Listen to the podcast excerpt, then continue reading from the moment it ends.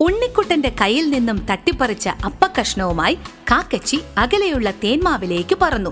തേന്മാവിന്റെ ചുവട്ടിലിരുന്ന കുറുക്കൻ കാക്കയുടെ ചുണ്ടിലിരിക്കുന്ന അപ്പക്കഷ്ണത്തിലേക്ക് കൊതിയോടെ നോക്കിയിരുന്നു.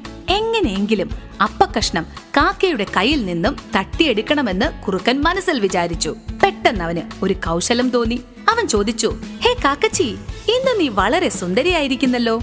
നിന്റെ ശബ്ദം എത്ര മനോഹരമാണ്. നിന്റെ മധുരമായ പാട്ട് കേൾക്കുന്നതിന് വേണ്ടിയാണ് ഞാൻ ഇത്രയും ദൂരം വന്നത്. എനിക്ക് നിന്റെ പാട്ട് കേൾക്കാൻ കൊതിയായി. നീ എനിക്ക് വേണ്ടി ഒന്ന് പാടില്ലേ? കുറുക്കന്റെ മുഖസ്തുതിയിൽ വീണുപോയ കാക്കച്ചി മരക്കൊമ്പിൽ ഒന്നുകൂടി നിവർന്നിരുന്നു. തന്റെ കൊക്കിലിരിക്കുന്ന അപ്പക്കഷ്ണത്തിന്റെ കാര്യം മറന്ന കാക്ക വളരെ വിശാലമായി പാടാൻ തുടങ്ങി.